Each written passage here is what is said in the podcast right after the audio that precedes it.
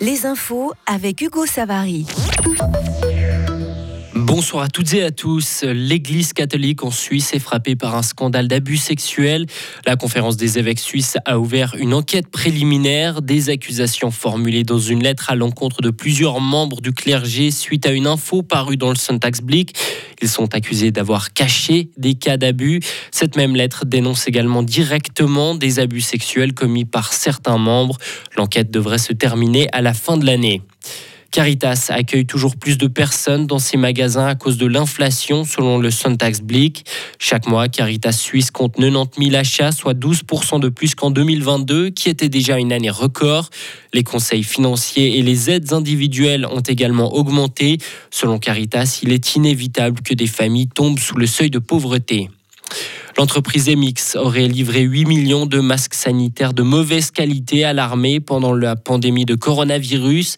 Les certificats de fabrication auraient également été falsifiés. Un laboratoire de l'Office fédéral de la protection de la population a testé les masques et leur a attribué de mauvaises performances. L'entreprise Emix rejette les accusations. Les secours sont à pied d'œuvre au Maroc, plus de 24 heures après le séisme qui a touché le centre du pays et tué plus de 2000 personnes. De nombreux survivants sont encore coincés sous les décombres. L'Espagne a annoncé avoir envoyé aujourd'hui une équipe de 56 secouristes. C'est, le plus grand séisme jamais enregistré dans la région. Et la Suisse, elle attend toujours une réponse du Maroc à son offre d'aide humanitaire. Une équipe de 8 experts du corps suisse d'aide humanitaire a été constituée et est prête à se rendre sur place. Des fribourgeois sont également prêts à être mobilisés. De nouveaux bombardements font plusieurs victimes à Khartoum au Soudan. Au moins 30 personnes ont été tuées et des dizaines blessées ce matin dans un quartier du sud de la capitale soudanaise. Le bombardement a eu lieu dans un marché. L'Ocean Viking a secouru 68 personnes en détresse dans les eaux internationales de la Libye ce matin. Le navire a secouru ces réfugiés naufragés d'une embarcation en bois. Les autorités italiennes ont assigné à l'ONG qui gère le navire le port d'Ancône pour y débarquer les rescapés, un port lointain qui ne satisfait pas l'organisation humanitaire. Et pour terminer, Emmanuel Macron juge les résultats du G20 en matière de climat insuffisants. Le président français se dit préoccupé de l'attitude qui règne au sein des membres du G20.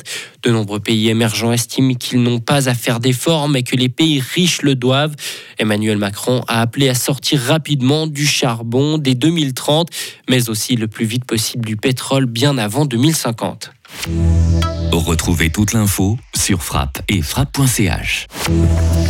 La météo avec Frappe, votre média numérique régional.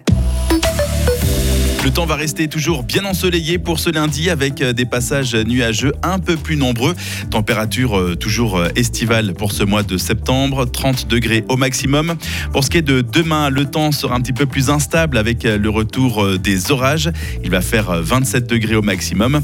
Temps orageux pour mercredi, température aussi en baisse, 22 à 24